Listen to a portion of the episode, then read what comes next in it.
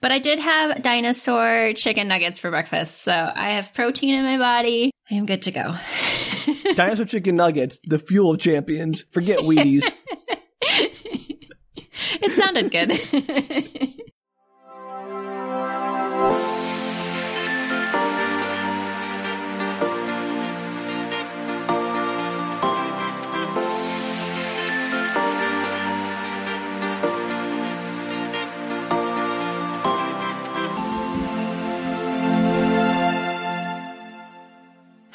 everybody, and welcome to Book Retorts. I'm Danielle, I'm Sam. and this is a podcast where one of us explains a weird piece of media to the other who has no experience with it, except Sam has experience with it this week. Yeah, it's a part two. One of my favorite things we do because it means I have to uh, prepare less for it. it is, it is part two of the book, The Ice Barbarian. I don't know the name of this book. Are, are you serious? Ice Planet Barbarians. How do I know this? Ice Planet Barbarians by Ruby Dixon. I didn't remember the author, but at least you got the title right. I blinked for just a brief moment. this is a ill omen for this episode.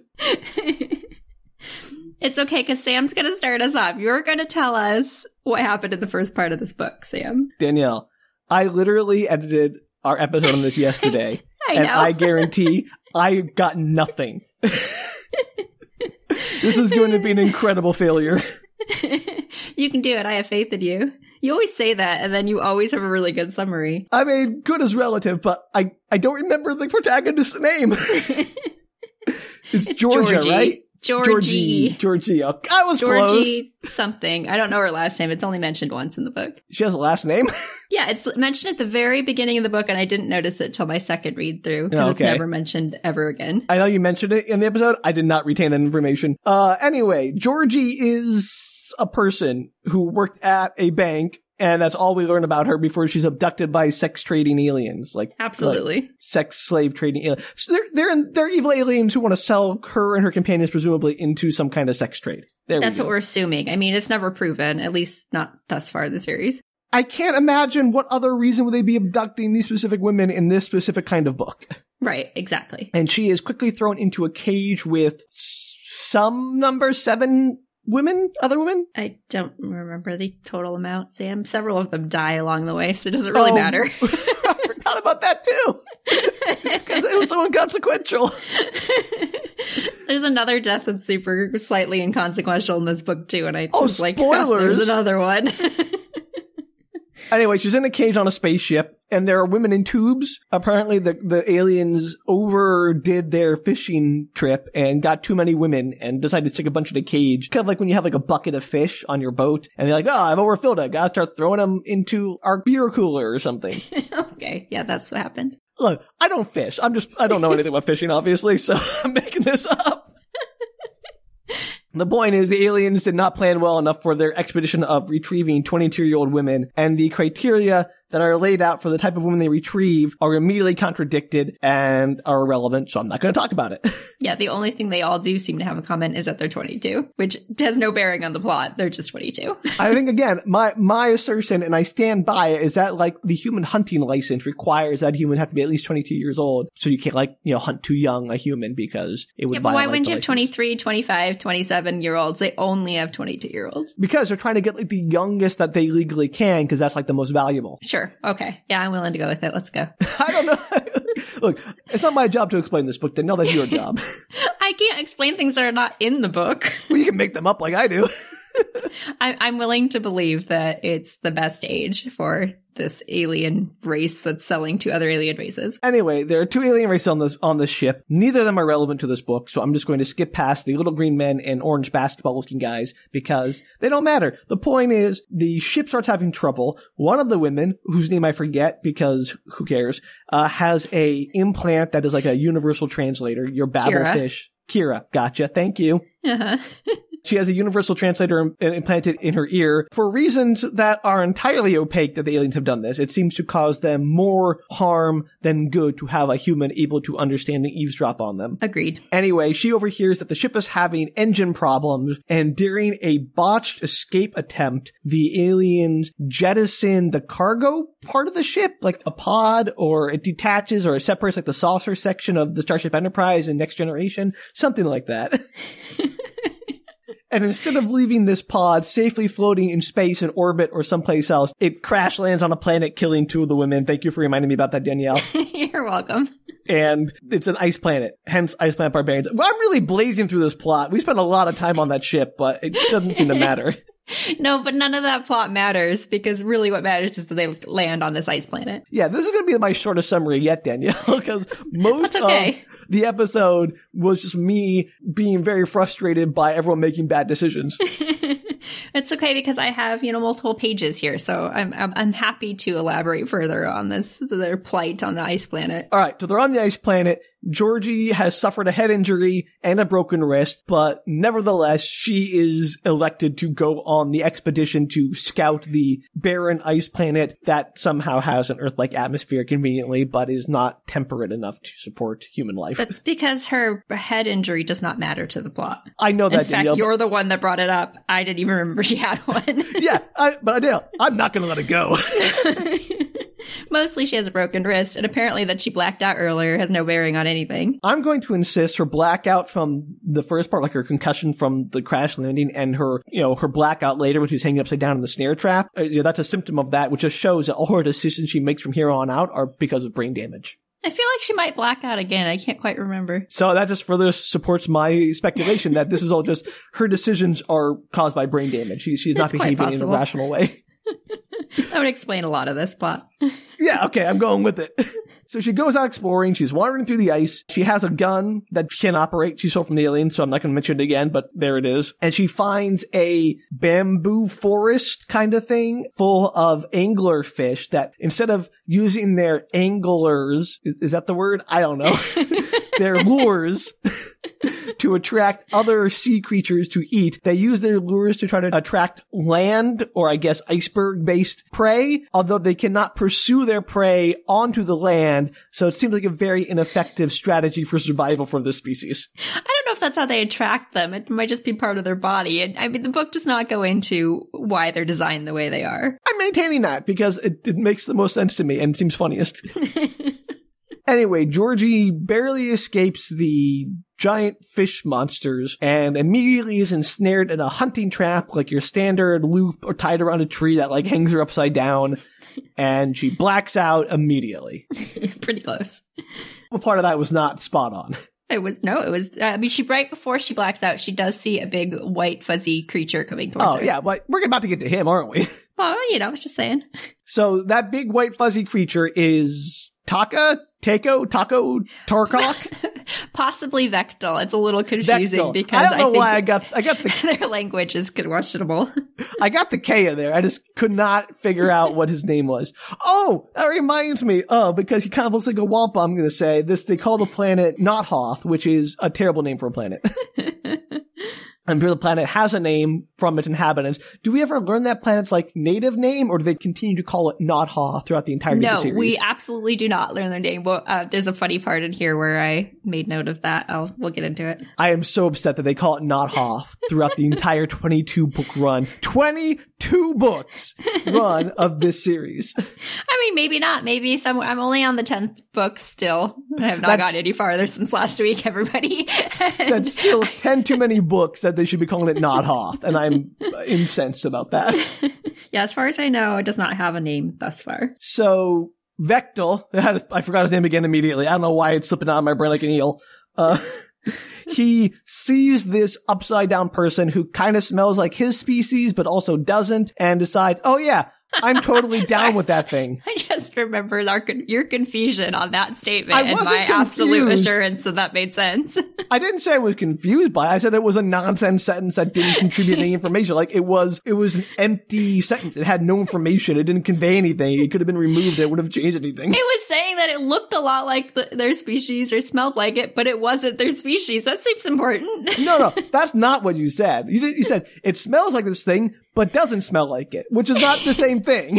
it is exactly that's exactly what the author meant, Sam. I know what she meant, but that's not what was said. Okay, that's what I read it as. it made sense to my brain.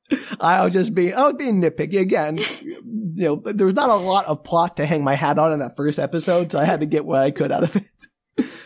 Wringing that that uh, we get that soup from that stone or blood from that stone. Either way, It's blood, blood, Sam. There's no soup in stones. stone soup is a great story. It's, that's that's not the expression. I know, but I want it to be because that's a good story. Okay, moving on. Moving on, Vektal is totally horned up for her because his spirit thing, gooey, Kui. cooey. Ku- Or at least it's spelled K H U I. I'm going to admit I'm not 100% sure how anything's said in this book. It is a sci fi fantasy It could be kahooey, but I think it's kahooey. Kui, Kui, Kui. At one point, it's like written out as C W E E, and I was like, "Is that sweet?" Like, She changes the spelling of it. no, throughout the book? it's it's. Um, I didn't talk about this in the first one. I wasn't going to in the second, but she sometimes, if you're in the perspective of Vektal, you get the English, like what he hears in English, oh, so you or get like vice what- versa. yeah. Okay, Um, like their and so- mispronunciation of it. Yeah, and so sometimes people, when they say something, it'll be like how it's probably transliterated. pronounced. Yeah. Well, that's fun, I suppose. I don't know. uh, irrelevant. He has a. This is what I was confused by. I know with what this cooey was. First off, uh, hate the term. Still find that uncomfortable and gross. Second, I was like, is that his spirit? And then eventually I learned that it was in fact a symbiotic parasite that is what drives their entire libido. Yes. Give or And yeah, and now, and now I'm interested. Now you got my attention. You had my attention, Danielle. Now you have my interest. well, you're to learn a lot about it in the second half. Yeah, I'm, I'm, I'm really not looking forward to that. anyway, he absconds with Georgie to a soon to be sex cave where he just starts undressing her and being like examining her and being like, oh, I'm totally into this. But like her eyes aren't glowing, so her cooey is dead or doesn't exist, but that's not going to stop me from totally macking on her. And then she wakes up to this alien dude macking on. She's like, yeah, I'm into this, which again, head injury. that really does explain that part, to be fair. Yeah. And eventually she extricates herself from the situation by, you know, thrusting him off of her. And Vektal is confused. He's like, why isn't she totally into me? Because apparently they have no choice in their mating habits. It's all about what their cooeys, quote unquote, again, a term I hate, resonate with. Kind of, yeah. Yeah. And this is the part that I still don't understand is how is his kui, God, I, I'm going to say that so much. I hate saying that. how does his cooey resonate with her when she has no cooey? Because again, resonance Question requires a ages, reciprocal relationship, which does not exist if you only have one. Anyway, moving past that, eventually he's like, I'm totally going to take care of you. I know you don't have a cooey. I'm going to find you one. And she's like, I don't know what you're saying. You're speaking alien gibberish to me. They do that whole thing like, you know, me, Georgie, who you thing where they, they do the conversation, they change the names. And I think that's where he left off. Yeah, he decides that he's absolutely got to, he realizes that she's probably never had a cooey and that he definitely needs to get her one or she's going to die and it's going to be awful and they'll never Right. mate. And also, I want to reiterate that I, I don't know how advanced their species is, but is like, oh, alien person who violates every norm of how my species operates. Like they don't have that symbiotic relationship. It's completely alien to me. Totally cool with that. Not even, they don't even blink, Yes, that's a lot. There's a lot of that in this book. which All is right. insane. Part two of Part two. Ice Planet Barbarians by Ruby Part Dixon. two of 44. We're doing all 22 books. yes. All right. So we're not everybody. Ignore him. I was trying to get you to do it, Danielle. Maybe we'll get into uh, some of the other crazier books. Who knows? You don't want to listen to the Ice Planet Barbarians podcast?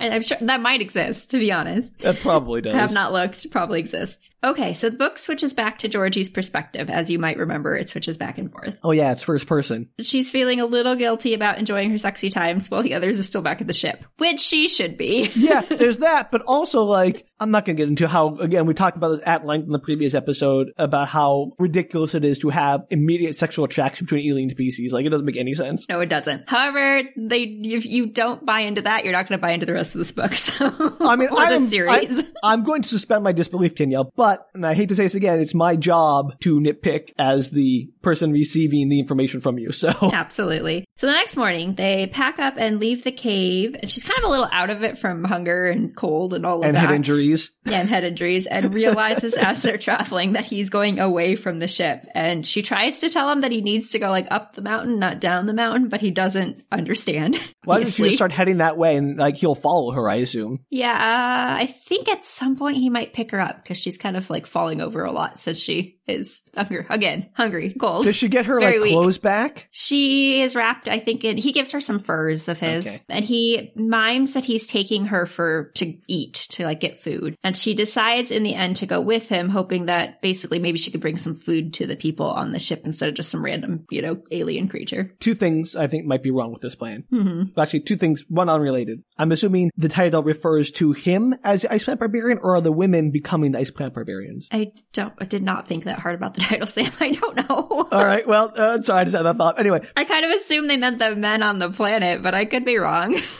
Either way, uh, returning to the actual plot here, we established last time the only reason she didn't lose the ship was because she could still see it. hmm How's she going to find the ship now? Which I'm assuming he's taken her out of line of sight of the ship. I t- don't know, Sam. Apparently, it's not hard to find. I mean, it's a big black blob on an otherwise serene white landscape. Yeah. So but like anyone who's ever been, you know, in a desert or a snowscape, it's very easy to lose things. And you're like, well, it's all white in all directions. Which direction do I go? maybe she, well, she knows it's up the mountain, so that probably helps if she can keep the mountain like in sight. Maybe she just has a really good sense of direction. Some people do. Yes. I don't. A sense of direction do. on the alien planet with the different directions, everything. I don't know, Sam. I didn't think that hard about it. It works out fine. Well, oh, I'm sure it does, you know, but I'm going to say it's nonsense. All right, back to Vektal. He's worried because she's sick and she needs food, and she's he's got to get that cooey inside of her. I bet he does. He leaves her near a boulder to hunt some food, and he makes some and wants he wants to like take down one of the I don't know they're kind of like leopards or something to to make some clothes for her to keep her warmer. So he ends up taking down what I could only imagine is a giant porcupine, given the description, and he offers her the raw meat. Wait, wait, wait, wait, wait. This ice planet has a giant, like, a porcupine is not a tundra creature. Okay, well, it's a spiky. I think it's a spiky thing in my head that was. I don't know, Sam. I didn't write down the description of the creature. I really, I'm really making this hard for you, aren't I? I could go, like if you want me to go into the book and see if I can find a description of the No. pokey creature. I don't care that much. I just really wanted to bring up how funny it would be to see just like a giant porcupine wandering around Antarctica. Sure. And it might just be my imagination of what I thought the creature looked like versus any description in the book, but in my head it's just a giant porcupine. Awesome. Yep. He cuts it up, he offers her the raw meat, and she's like, Ew, no, cook it. I'm not eating that. And he's basically like, You're you're too weak. Like I don't have time to make a fire and like give you all this, you're gonna die. Just eat it. And so Wait, wait, wait, wait, eating some of it. Couple of things wrong with this. One, how long does it take to make a fire and cook food? It takes like half an hour, right? okay, well yeah, but they're kind of in like a dangerous area. Okay, whatever.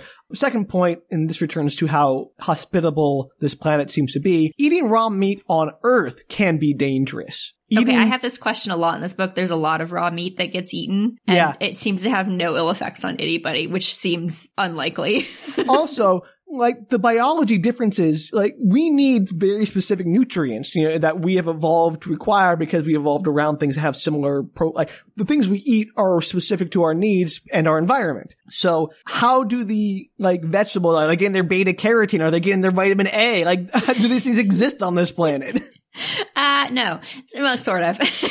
like, it does go a little bit into the food, food sources later on. Not I'm saying in this book, but in general. They're all going to get scurvy is my point because I doubt Yes, they're like possible. oranges. Going to probably give them vitamin C or something. Yeah, there's a lot of meat on this planet. Um, and at some point they do start kind of farming some vegetables. So they are getting some nutrients. As you said, I highly doubt they're getting all the nutrients, but maybe, maybe the animals have different properties, Sam. I don't know. I mean, I'm just saying, I don't think that an alien planet would, would meet the nutritional profile of human being. Like there's no way that it would be like, oh yeah, the exact same micronutrients you need from Earth are on this alien planet.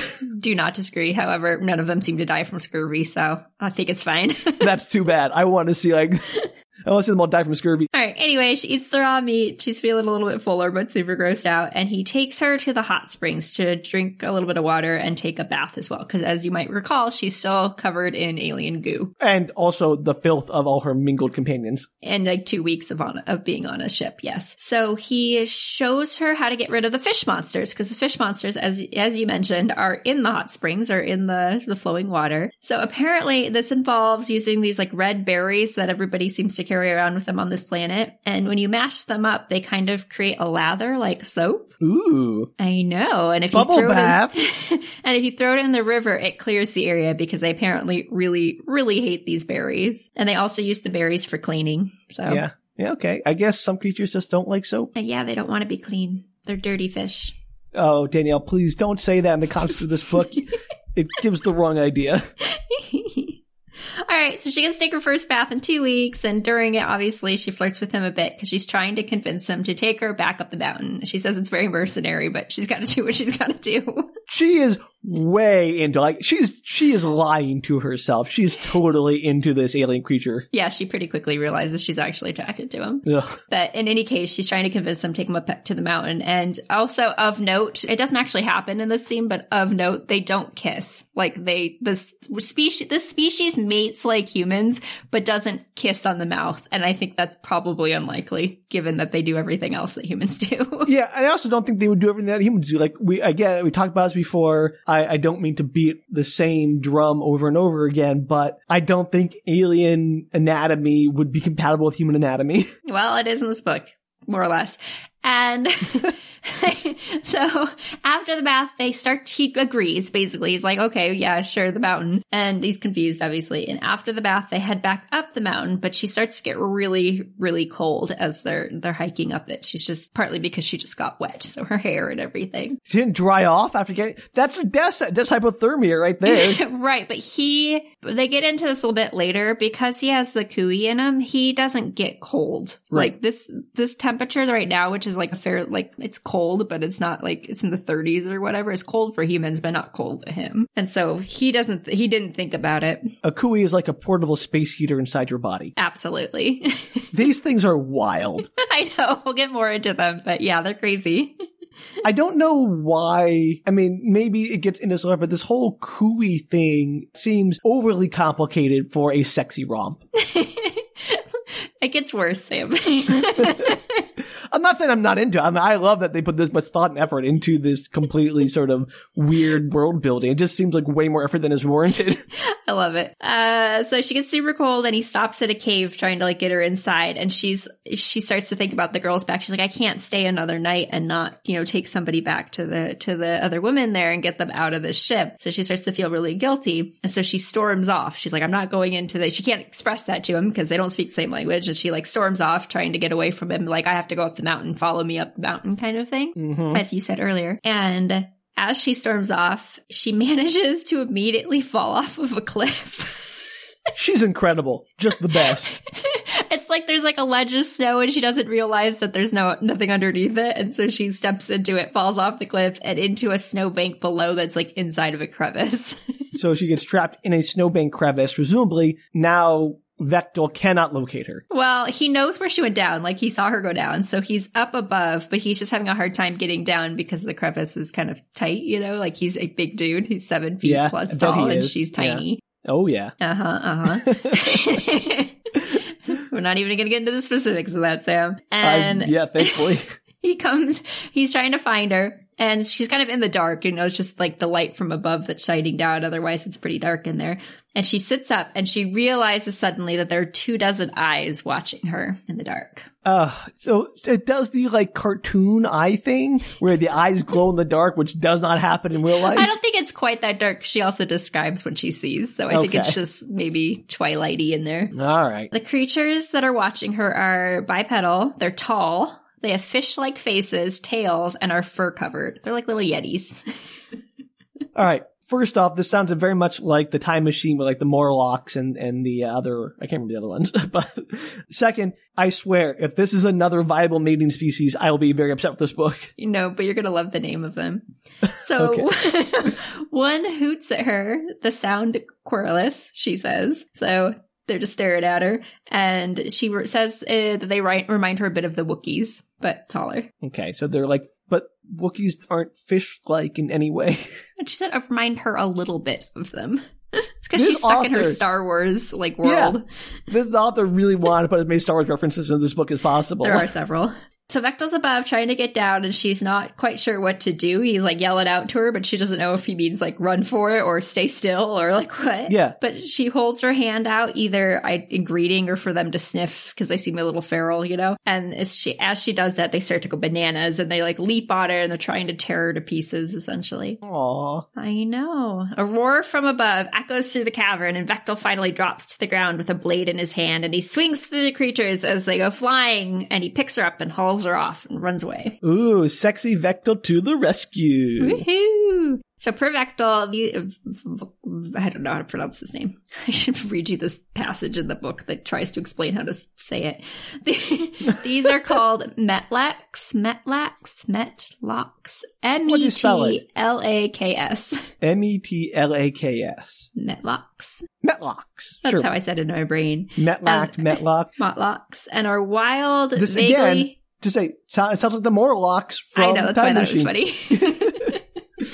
and they're kind of like wild, vaguely intelligent beasts that roam the lands, and they tend to uh, to attack, but they're kind of scaredy cats. So if you fight them, they tend to run off. Got it. So he Fun. starts he starts a fire and borrows furs from some of the from some of the other hunter caves that they find. This time he ends up cooking the food for her, though he thinks that's super weird because nobody cooks food where he lives. That is wild. Cooking food is great. That's so cool. like, uh, there's some speculation, and again, I'm not an anthropologist, but that the ability to cook food and, you know, basically pre-digest it, freeing up energy for other things and getting more energy from your food is what allowed our brains to consume so much more energy proportionally than other creatures' brains and sort of helped our brains grow to their stupid size that they So are now. I, it doesn't get into it in this book, but in future books, it mentions that the, it, well, it seems to suggest that the reason why they eat raw meat, among other stuff, they have really well seasoned food, is because for whatever insane reason, when they have a cooey, their senses get dulled for like taste. And so the taste is stronger when it's raw than when it's that cooked. doesn't make any sense. It's cooking- crazy, Sam. Cooking adds so much flavor to food. Like you can season it, you can like char, you get texture. That's nonsense. yeah, and they do do like a um Doo doo. No, shut up, Sam. they do a like dried like that like a like a jerky that they do. So they Sure. do cook it on occasion or smoke it or whatever, but they, They don't do that jerky. They do. Got it. but, but they don't cook it to eat as like a meal. I don't. I mean, I'm not saying you have to cook food to have a brain that evolves to consume so- uh, enough energy to be sentient, as we would classify it, like human level of sentience. But I don't know. It seems, especially on like an ice planet where they already make fires, right? They already Yeah. use heat of fire. It seems like a very natural thing that would follow immediately from having fire. They just don't like the taste of it. I don't know, Sam. It doesn't ever get into the specifics as to why. Except that later, some of the when people have the cooies, they some of them eat raw meat, some of them don't. Just depends on what they like. Is there a disease on this planet? Like, are there bacteria, or is it like the raw meat's probably just safe to eat? There are no salmonella the raw anything. meat just seems totally fine to eat. Like mm, sometimes people get sick, but it's not from that. Okay, well, fine. or anyway, they agree, you know, in their their broken languages to go to the mountain tomorrow. so she's gonna spend another night with Yeah, well, Vektal in a crevice. Now she's all like bruised and broken and not doing well and cold. So so, So, they this play. is it feels kind of like a reverse Florence Nightingale thing, where it's like she has to be taken care of. That whole fantasy is being done here, yes, like the baby bird being nursed back to health. That kind of you know, oh, he's so gentle and takes care of her. I get that. That seems like the fantasy is being made here. yes, that's a big theme, particularly in this book. All right. I'm not surprised. It seems like something that's very prevalent. Well, he wants to show that he's super nice, Sam. Mhm. He's, He's a not going to take advantage of her. Yeah, he's a good provider. Get down to like base qualifications here. He'll defend their children from the Wookiee like fish creatures. I mean, on this planet, isn't that really what you're looking for in a man? yeah. I don't know, Danielle. I'm looking for a man on this planet in the first place. Um, I have comments about this once we get through the book. Uh, they- Can't wait. so they play, they're in the cave, they're playing a game of like, what's this in their languages, essentially, you know, pointing to everything they can, trying to learn each other's words, Yeah, that's which gonna work. eventually turns into sex. Obviously. Wow. He's like, what's this? Oh, it's my penis. yeah, kind of. He tries to like get out of it because he's like, no, you know, that's like not something that you want. And she's like, nah, I do. Let's have sex. Isn't she like So- very bruised and injured? Like this is not the kind of physical doesn't exertion you should be engaging she's totally in game. when you're at a. Oh, this makes no. This is gratuitous. Yeah. According to this book, the only thing that ever is continuously wrong with her is her wrist. Not her fall, didn't like sprain an ankle. Not like her being weak and cold. Like I don't know how her libido works, but most people that I know, their libido is not like, oh, I am in a lot of pain, severely injured, and very weak. What I want is some very hard physical exertion. yep, that's what they're doing here. Maybe it heals, Sam. I don't know. So the best part of this, and the reason why I mention it, is because uh, Georgie immediately assumes in the book that she can't get pregnant because they're different species, which Yes. seems like a wildly major assumption to make on an alien planet I, I of mean, a humanoid creature. I would make the same assumption because, again, pregnancy is a very specific thing that requires a very specific 26 chromosome pair thing from humans and to match up, right? Like, you can't do it without the exact match of the chromosomes and DNA. So I would assume aliens probably aren't, they're, they're- even on Earth, humans can't get pregnant from other things, thankfully. Yeah, but we don't have other humanoid creatures on planet Earth. and that's true. We did have, when we had Neanderthals around, they could crossbreed with Cro-Magnon. I Uh, don't think I would assume it. I just don't think I would. If they looked like relatively kind of human-esque, I'd be worried. I'm not saying I wouldn't have sex with them. I'm just saying I'd be worried. Wait, you saying you would have sex with them, Danielle? Let's I don't get back know. to that. If I'm stuck on an alien planet, how do I know, Sam? okay, well, you you are certainly. I, I don't know if you're, you're more adventurous than I am in that regard, but thank you for admitting that on tape. You're gonna But- be on, you're gonna be on a planet for the rest of your life. I mean, maybe. You got me there. Point is, I would not assume you can get pregnant, but I also think that it's nonsense that they're sexually compatible in the first place in any way. So at that point, I'd be like, well, maybe you could get pregnant because that doesn't right. make If that's any what I'm saying. If you're already sexually compatible, if you have the same part body parts, give or take, like I would kind of assume maybe you could get pregnant by this alien species. Danielle, do we have to experience alien pregnancy in this book? Please tell me no. I'm not gonna tell you. Oh, it's a bad sign. Sam, I wouldn't even tell you if they did or if they didn't. Like, even if they didn't, I wouldn't tell you. I know, but still, I'm, I'm I just assume the worst, Danielle. Go ahead. So the next morning, he goes out before they leave for the mountain. He goes out to check his traps and make sure, like, food and all that good stuff. And as he's on his way back, he sees an oddly shaped lump in the snow. And as he approaches it, he realizes it's another human that is frozen solid. Dun dun dun. So one of the other women left the ship and died, or is this one of the ones that was ejected from the ship during the crash landing? Nobody was ejected from the ship. Oh. They're all in the ship. Ah, I don't know. I don't know how they died. I thought they might have been like thrown out the, Which now the that I think about it, there's like just two dead bodies in the ship, which is creepy. yeah. Did they like to say, well, we're gonna let those bodies rot in the corner? I hope they put them out of the hole and left them in the snow. At least that'd preserve them, prevent them from turning, you know, putrid. yeah, that's gross. Anyway, he suddenly realizes it's a it's a it's another female, and he Well, duh. realizes that's There's why no other she's kind of humans anywhere Well, I'm just this. saying you don't know that, Sam. You don't know the plot of this book. There could be a whole other humanoid group on the other side of the planet. I, I don't think there are any more humans that were accidentally dropped on this planet by aliens abducting them for a sex slave. You don't know that. I don't know that, but I do know enough about this type of book to assume it's one of the other women from the ship. So he realizes when he sees her that that's why she's so keen to get up the mountain, that there are others up there like her. And he's like, jackpot! well, that, and he also is like, oh, well, yeah, now we really have to go up the mountain. So at least he has a reason why he's have to go back up this random mountain away Is from he just his- like, oh, great, more completely sexually open women that will be totally into my alien physique? it does come up. Let's Yeah, get to I, it. I, I, no kidding. Not with him, though. We'll get there, Sam.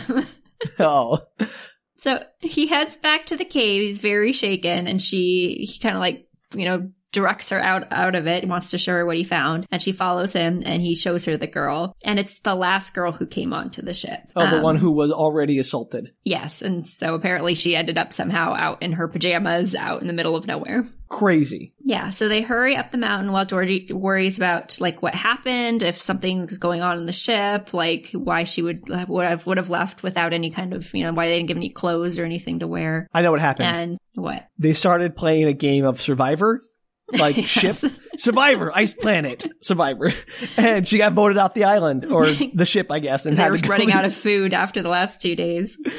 I like the idea of them like, okay, guys, we're bored here. Uh, who wants to play Survivor? We'll have some challenges. We'll get like, I don't know, Jeff Probst look alike to play the host. Not what happened. All right. Is that his name, Jeff Probst? what? Is that his name, the host of Survivor? Jeff, Jeff Sam, Probst? I don't remember. I'm looking this up. Vitally It is important Jeff here. Probst. Good I'm not impressed because you remember all sorts of things. I, I don't think I've ever really watched Survivor like an entire season. And that is impressive. I'll, I'll take it back. So they finally make back to the ship, and Georgie calls out to all the, the women as she climbs up, trying to get in, and they're alive, Sam. Yay! Well, mostly. They've lost three. They've lost three already. Three insignificant deaths, apparently. No death insignificant. Danielle, show some compassion. they have names, I guess. She introduces them to Vektal, and they are excited by the prospect of food and fire, and And Georgie gives sex. And well, they haven't gotten that far. And Oh, Georgie they're gives away all her furs, which Vektal is not happy about. So he is only attracted to her, to be clear in this story. His khui only resonates for her. exactly. It's like a Yeah. possessive thing. Like, that's my girl. Nobody. I, else. I don't know about that. Like, I don't think people cheat on other people. Well, if they have no choice of. in the ma- in matter, No, like is, well, Sam, we, this book doesn't get into it, but there are, like I said before, there are couples that resonate that aren't like don't want to be together. They don't like each other. So they stay with each other during the resonance period, which we'll get into. I can't get into the specifics yet because it's funny. is this like in Star Trek when you have the Pon farr and the Vulcans every seven years have to mate or they of. die? sort of. We'll get into it. when we get into it, I will explain it further, Sam. So I don't know why that this author makes a lot of Star Wars references, and I'm making a lot of Star Trek references. I don't know what's going on here.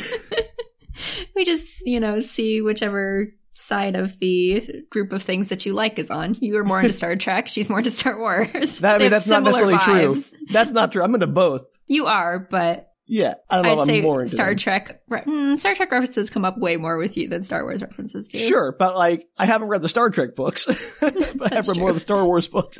Again, middle school was a difficult time. um. all right. Anyway, they realize that Kira can understand him because she has that translator in her ear. Oh, that's very convenient. Yeah, so I, that was when I realized that the that the translator wasn't just like a one language translator, and apparently translated all the languages in the world. That's so much more powerful. Why don't you waste that on one of your cattle? I don't know. It's wild. And they immediately all find out that she's been having sex with him. Does When he just like tell them? Well, he misinterprets something that Georgie says. She's like pointing to the food. He has like food hanging from his belt, like the animals that he killed And earlier. she, they're he hanging thinks she's pointing mouth. to his junk. Yeah, like she points to it, like I want, like, can we eat the food? And she's like, he says, you want to mate here right now? And that's when the woman's like, you mated with him? like, That is like a sitcom level misunderstanding. it was pretty funny.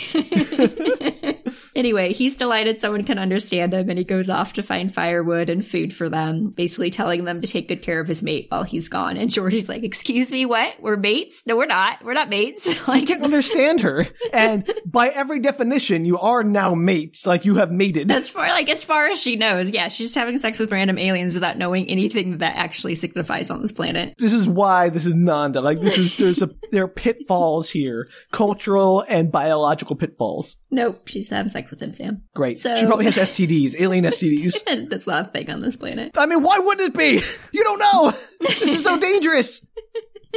Well, she doesn't know that, but there aren't, so it's fine. They didn't even use protection. no, they did not. They did not have alien condoms on this planet. I mean, to be fair, they just use regular human condoms because apparently they're She- exactly like the they had- same. they were all in bed when they were abducted. It's not like they just happened to have them in their pockets. You don't keep condoms on at all times just in case you need to make a balloon animal?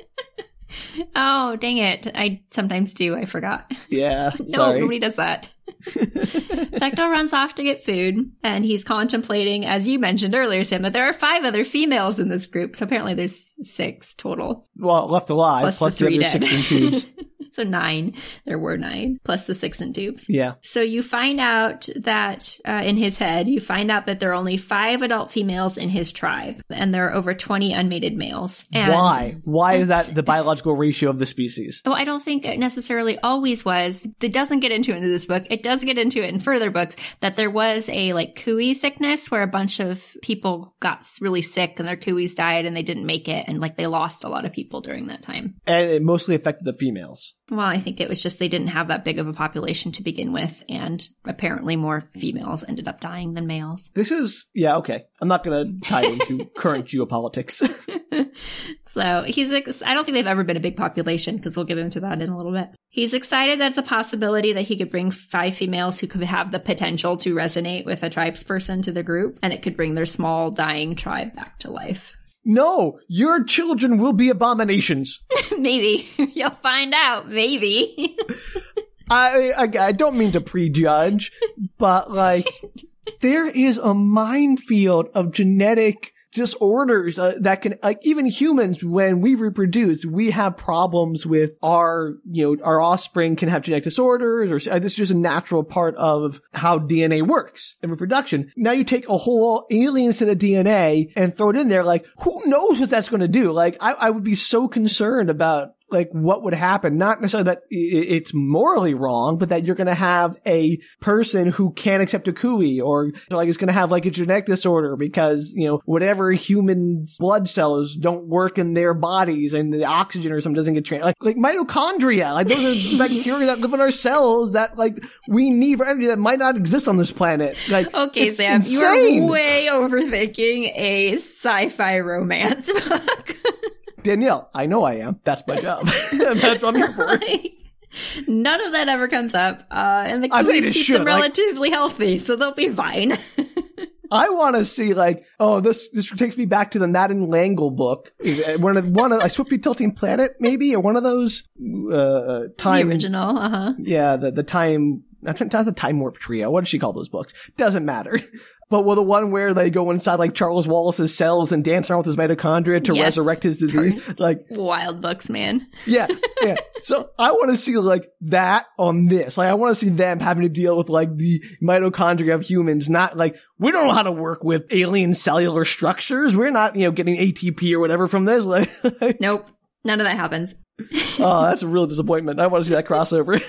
All right. Anyway, they live a long time thanks to their khuis. Uh, he's How excited long? about the, I don't know, Sam, a couple hundred years, and they seem very excited about the females. questions. Big questions. When I say year, like, are the years on this planet the same as Earth years, and are we'll the days the same Ooh, length? we do get into that. Okay, okay, good. Uh, for once in our and in this book, we do have an answer to that question.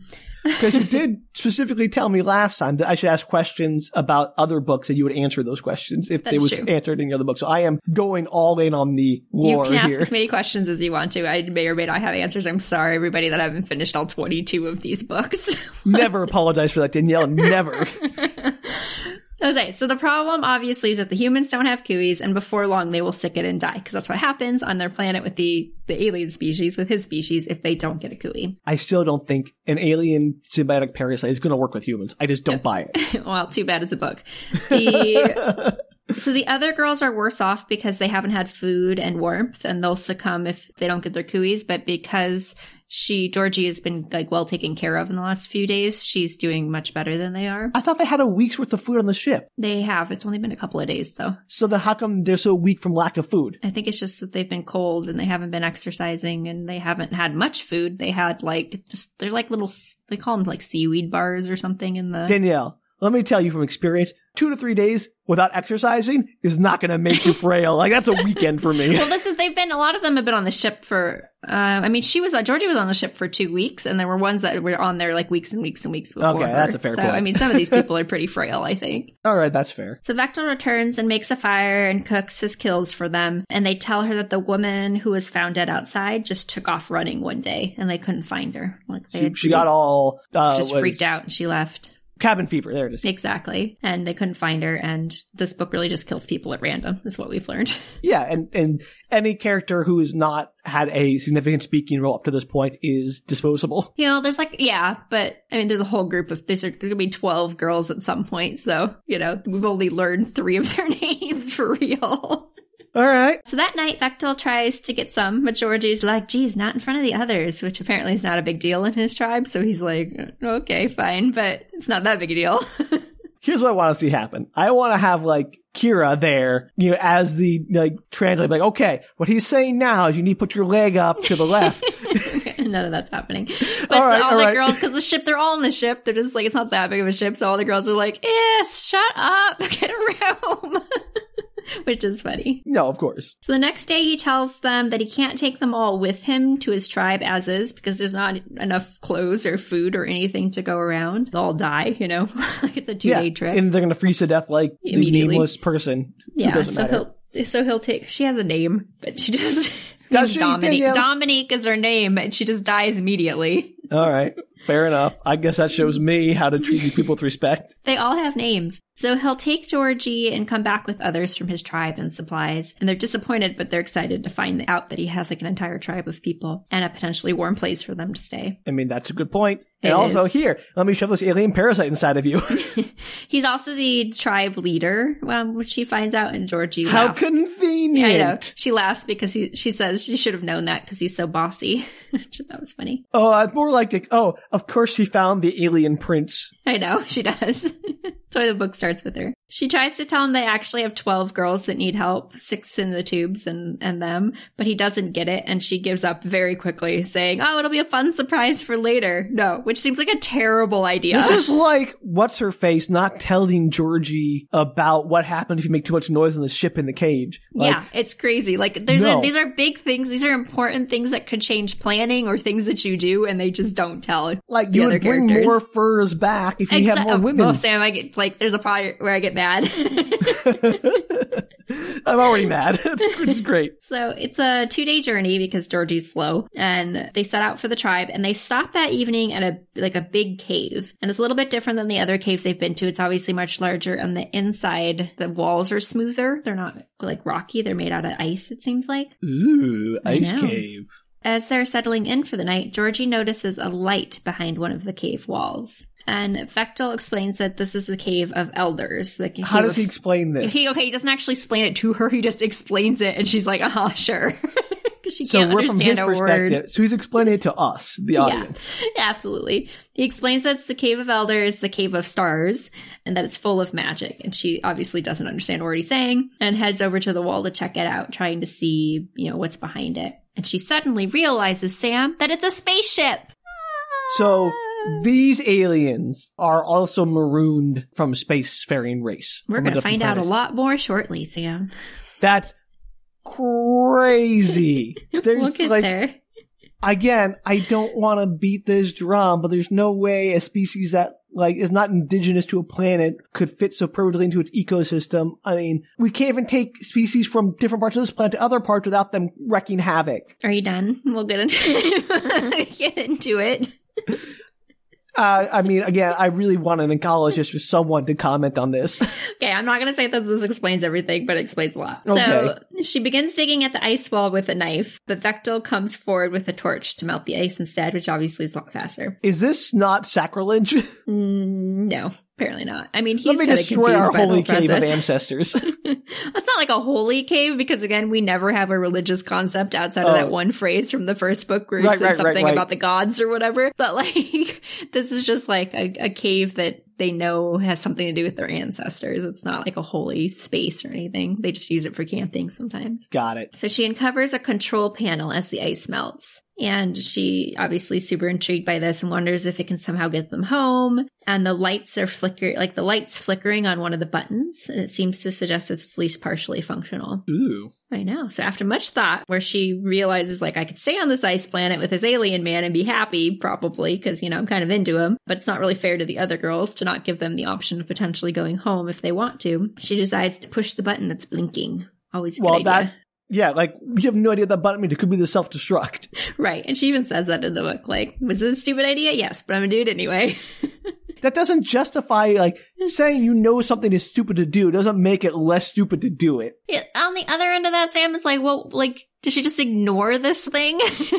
No, she makes a note of where it is. She gets food and supplies to her friends first, and then they can discuss what to do with that ship after everyone is no longer in mortal peril. but then the rest of the plot wouldn't happen.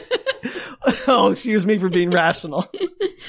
After a few moments, she pushes it. After a few moments, the system seems to be booting up. It does not self implode, so we're fine. No, oh, darn. and a voice speaks out loud from the computer, obviously, asking a question in a language she's unfamiliar with. And she like says out loud, like, I don't understand what you're asking me. And to her surprise, it switches to English, Sam. Another universal translator. I How know, con- convenient. Confirming whether she'd like to switch to Earth English, which seems to suggest there are non-Earth Englishes.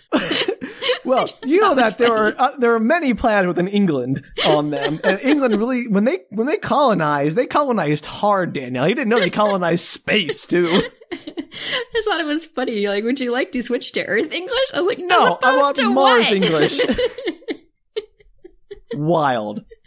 Eh, it made me laugh when I read it. The system finally fully loads and tells her the environmental controls have come online. And would she like to stay within the human habitat of 72 degrees Fahrenheit ideal temperature or the ideal temperature for the modified SOC, S-A-K-H, which is 37 degrees. Okay, first off, why isn't the ship using standard units? I think it did say Celsius and then it also says Fahrenheit. sure, I'm just upset with this ship. I think it said both and I just put the Fahrenheit because I was I'm gonna have so summarizing many questions about how it knows. Clear. It's not a word. I'm, I'm ignoring that, Danielle. just moving you. on. You're welcome. I'm just again, there better be a darn good explanation for how this ship has such intimate knowledge of human civilization that is fairly recent. Yes. I mean, okay, we get into it more later, but let me get through what we have here and then you can ask Okay. questions if you have them. Okay, no, I mean, I'm going to have them, but go for it. so she asks what a modified sock is and the sac, I don't know. And the computer sa-khui, come on. Sake. And the computer tells her the life form next to her is a is a sock life form modified for habitation on this planet. And she's like, hmm, he's not from this planet. Yeah, I put that what? together already. If this is our cave of ancestors, oh, she didn't know there was cave of ancestors, but that's No, fine. she didn't know that. And the computer tells her that Sock originated from a planet called Kes, K-E-S. It's three, Sure. 3.2 million parsecs from Earth, and this planet is 5.8 million parsecs. That's insane. Does she know how big a parsec is? No, she's like, that seems like it's probably pretty far away, but I don't know. No, I meant the far that is. author. Oh, I don't know. I don't know. Because that uh, was, was it 3.26 light years? And so, 3.2 million parsecs from Earth and 5.8 million. yeah, so it's like 15 to 20 million light years. Okay, well, that's far away. How So- big is the universe? Is that, that might be bigger than the universe. Let me look this up. It's another universe. It's another solar system, Sam. No, I thought the, the entire universe might be smaller than that. well, you think. I mean, we don't know. We're humans. Sam Uh, needs to know. I need to know how big the I put these numbers is. in here specifically because I thought you might have something to say about them. So the universe is the edge of the observable universe is 14.3 billion parsecs. So we're good at 3.2 million and 5.8 million. Okay, we're within the observable universe. Sure, it's also better? Like crazy size. It's also in, it's like an insane distance. Okay, well, they're really far away, Sam. And How do they get there? So like, I got, I, I'm more curious now about the alien spaceships and how they have like such like crazy FTL drive, like faster than light travel. That's insane. I mean, they have been traveling for a good solid week, week and a half. Let me just also read this quick line from Wikipedia as I looked up the observable universe size because I think it's very funny. the diameter is about 28.5 gigaparsecs or 93 billion light years, which equals 880 yottameters. So there you go. good to know. it's like nonsense words. I mean, really. oh, I'm sorry. This book doesn't have nonsense words in it. You just called a planet Kes. yeah, yeah, well, it's what it's called. I mean, I didn't make it up. I didn't make up yottameters either. I mean, you might have. I, you, to be fair, anybody writes in Wikipedia, it could be a made up word. No, that's one of these SI prefixes. It's fine. All right. Anyway, So- back to this insane ship. She asks where she is, and it tells her that her species hasn't discovered the solar system yet. you think? Okay, But- great. I know. I was Thank like, you. duh. but the current location is the second planet in this binary sun system. Actually, I should go back because this is, she says, where is she? She wants to know the name of the planet. And the, the computer says, you know, this planet has many names depending on language and blah, blah, blah. And I was like, basically, it's just so we can continue calling it not Hoth. That's insane. Also, like, this planet has many names depending on the language, but the planet Kes only has one name in every One name. language. I know. Wild. I was like, Earth, that's too. specifically so they could continue calling it what they were calling it for. Hum- again, humans are very unimaginative. We call our planet Earth because, like, it's dirt. We just like, like, so why do other species not call their planets, like, why do they have weird names of just being like, oh yeah, our planet is called Earth too in our language. Like, this is just Earth in our language. It could be. Maybe that's what Kes means. but, like, when it's translated to human speech, it should be called Earth then. Like, it's, That's uh, true. I Yeah. don't know, man. Can't tell you. I've always found that funny. All right, so the current location is the second planet in the binary sun system, this binary sun system. It's got a 372.5 day sun orbit, Sure. and it rotates every 27.2 hours. Yep. And I'm sure the, question. the moon doesn't have any effect on that like ours does. Was this the one that had multiple moons, or does this one have multiple suns? well, it's a binary star system, so it's gotta have multiple suns. It's the, of course, it had the two suns. It had the two little suns and one moon. I remember Okay. correctly. Apparently, the ship was a sock pleasure cruiser, and due Oh to a! And due to a solar storm, it had to seek shelter on the planet. And then due to some technical difficulties, it couldn't leave. But you want to hear what the technical difficulties were, Sam? Was it thought like the really toilets didn't work? No. The difficulties are that the ship was keyed to a specific pilot who experienced heart failure, and a secondary was unavailable to pilot. And though a distress signal was launched, it malfunctioned, and then no other attempts were made. That's ridiculous. That's the dumbest thing I've ever heard in my life. That's so stupid. No spacefaring civilization would be like, oh yeah, we're gonna tie the entire operation of the ship to one individual. One- so if something goes wrong, you're all screwed. Yeah, absolute nonsense. Also, why did no one come looking for them? Like following, like when a plane crashes, we go like say, okay, we had its flight plan, we'll go follow it or whatever. This is crazy. Yeah. And I, I think I have a feeling the future books are going to get into this more. I could be totally wrong. Um, just some of the clues that have been dropped along the way, but I don't have any more information for you about what happened with this ship. That's the dumbest thing. I'm, I'm sorry. Like, I appreciate the authors like trying to build a really detailed world here, but there is no way. There were so many better ways to have technical difficulties Well, ground this ship. if it makes it any better, there is a suggestion in one of the later novels, just one of the more recent ones that I've read, that the ship is not 100% accurate in what it's saying. So maybe the ship is an unreliable narrator. Narrator, correct. So, I mean, I'm curious, kind of, that I'm actually sort of curious where that goes in the story, if it goes anywhere Okay, at all. that'd be really interesting if the ship is like is like a hell situation where they killed the crew and stranded them on this planet. yeah, who knows? That would be cool. Okay, if that happens, I take back everything I said about this. I, I'm sorry, author. I apologize for doubting you. If that happens, Yeah, I don't know what happens, but I I'll be curious. So this happened 287 years ago, supposedly. 287 years. That's it. And yeah, I know. That's what I said. These people already don't know anything Yeah. about their ancestors when they supposedly live hundreds of years. They live hundreds of years, so they're like maybe one gener. Uh, where is it? The Khui makes them live hundreds of years. Regardless, they had to get those Khui immediately to survive on this planet, as stipulated, Mm-hmm. and so there may be at most one generation or two generations out from when this ship crash landed. They've already erased it from their cultural memory. Yeah, that's what it actually prompts some of the women later to question what the computer is saying because they find out that the spe- the other alien species lives quite a long time, and then they're like, "Well, then wait a second. like, Yeah. Also, that's not enough time for someone to like biologically adapt to the like evolution is a slow process, even if they have alien parasites inside of them. Well, apparently not, Sam. So the logbook records 62 passengers and one pilot, and many died before accepting the symbiote, computer says. And Georgie's like, uh, what symbiote? Because again, we, we know way more than they do.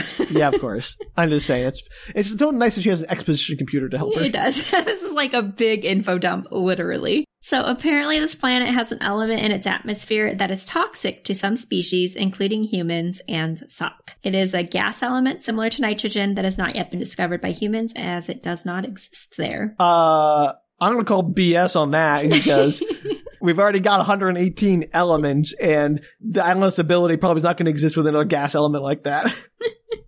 Well, apparently, Sam, once the humans reach toxic levels of this magical element, their bodies will shut down. And the sock exists in mutualistic symbiosis with a creature they refer to as the Khui. Yeah, I got that. My question is, why does the Khui want the alien sock? I mean, I'm sure we'll get into that, but all right. So to sum up, they need the Khui or they're going to die. And the original uh, sock that landed there lasted eight days before dying. So they don't have much time. Uh huh. Why, from a writing perspective, do we need a secondary threat of this toxic element when we already have the current and very real threat of the cold? Like, we already have them all going to die if they don't get the Khui because of the cold. Why do we need a secondary threat? I think probably because they could just stay in the caves with a fire, they'd be fine, potentially. Or get lots of warm things and walk outside if they wanted to. It's not like people don't live in really frigid environments on Earth. So that's basically just to make sure that you absolutely have to get that gooey. yes, Khui you in you. absolutely have to get the GUI. Otherwise, there's no plot.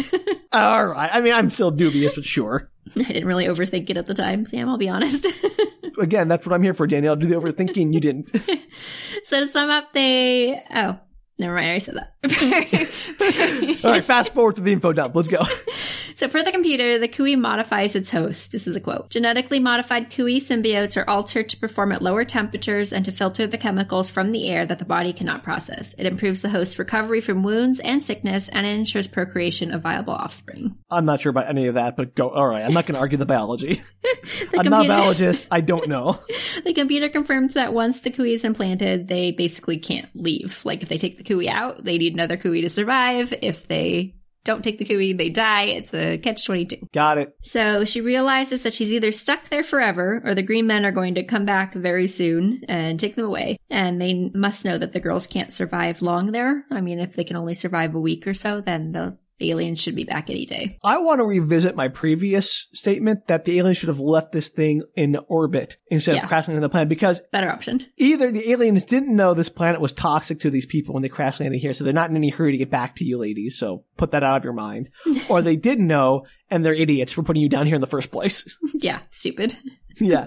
So she's super distressed that she can't communicate any of this with Vektal, and she asks the computer if it can translate for her. Wait, wait, And- wait, wait, wait. Why didn't they bring Kira? Um, oh, they left Kira in the ship in case the aliens returned so that she would know that that was potentially going to happen. It might give them a leg up, just like they did originally. I think it should be more useful as a translator for this rescue mission, but what do I know? Yeah, well, here we are.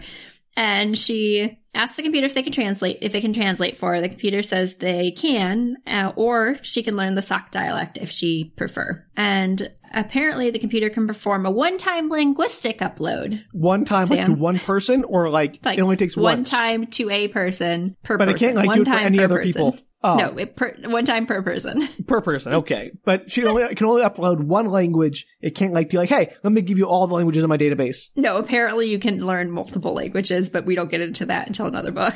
Oh, okay. then why is it called a one-time upload? Apparently you I can think do it it just means times. that like you can only. I think it means that you can only do you can do as many languages as you want one time. I. Why would you ever offer less than the maximum number of languages? I don't know, but it's, it seemed. Well, I mean, uh, we'll get into it in a second. She obviously accepts it, but she does black out afterwards, and it seems like it's well, a what longer. else is new? Yeah, it's a longer process if it's multiple languages. Like it could hurt hurt your brain or whatever for whatever reason. It's, it's so convenient she has this matrix language upload machine. Oh my god, this is the most convenient thing in the entire book. They use it a lot. yeah, okay. so, Wait, th- that makes Kira redundant, so get rid of her.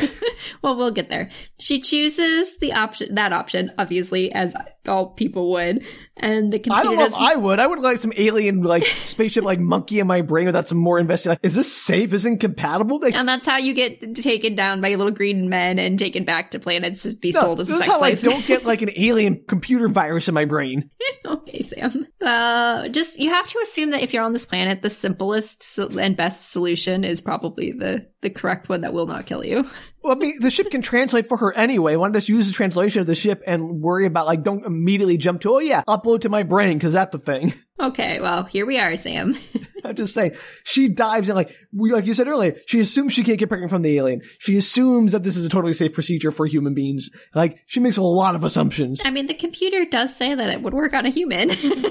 oh yeah, I trust this computer. That uh, sure. I mean, we have no. Like, maybe she ask a few more questions of this computer. Like, how does it know it'd be safe on a human? Has it ever been done before? Okay, how does well, it even know about humans in the happens. first Sam place? obviously would ask a lot more questions. And she chooses this option. The computer does a retinal scan and then she blacks out. okay, great. Her head injury probably not going to help with her learning this language. so Vektal's super upset because he's very confused by what's going on. Obviously, he doesn't understand anything that's happening. Um, they don't have any technology. And the computer voice basically is like, calm down. Like, she'll be up in a little bit. I'm going to go into hibernation mode. If you need anything, let me know. great. What a helpful computer. The computer tells him what's going on. Yeah, no, I'm just saying, like, so, so nice, that computer. Good bedside manner. So when she comes to, she can understand and speak his language. Yay! Yay. Well, that's one obstacle put in front of a protagonist that's immediately overcome and inconsequential. The funny part about this particular obstacle is, yeah, it's super helpful for the plot and everything, but it's also something that she could have overcome on her own if she just studied the language. Right, like this seems like it's, it's uh, lazy is, uh, is what I'm looking for. Like just a lazy way to let them overcome this obstacle. Like why even 100%. introduce it in the first place? it's great. It's like literally the entire purpose of the spaceship, as far as I can tell. At least initially. So she, he's shocked but thrilled that he can finally communicate with his, you know, chosen mate. she explains- Chosen.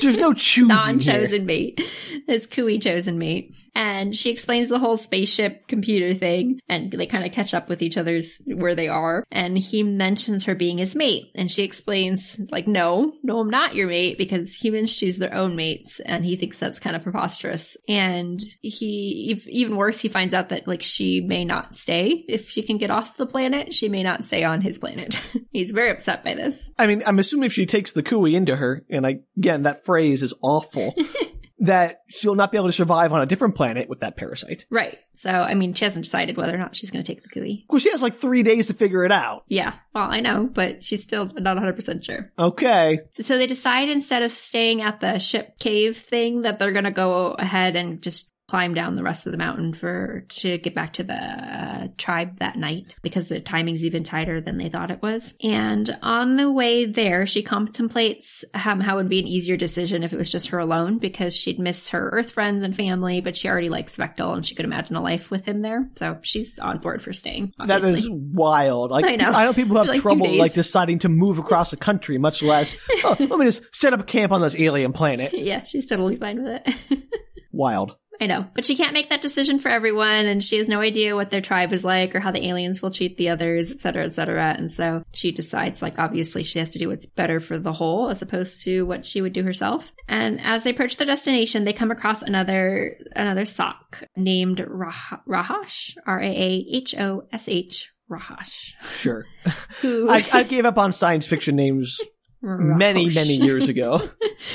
who approaches fantasy names. Yeah. He approaches them thinking that Vektal might uh, need help with his hunt, but realizes quickly that there's like a weird humanoid creature with him and that his friend is purring, which I don't know if I specifically said earlier, but he purrs when he resonates.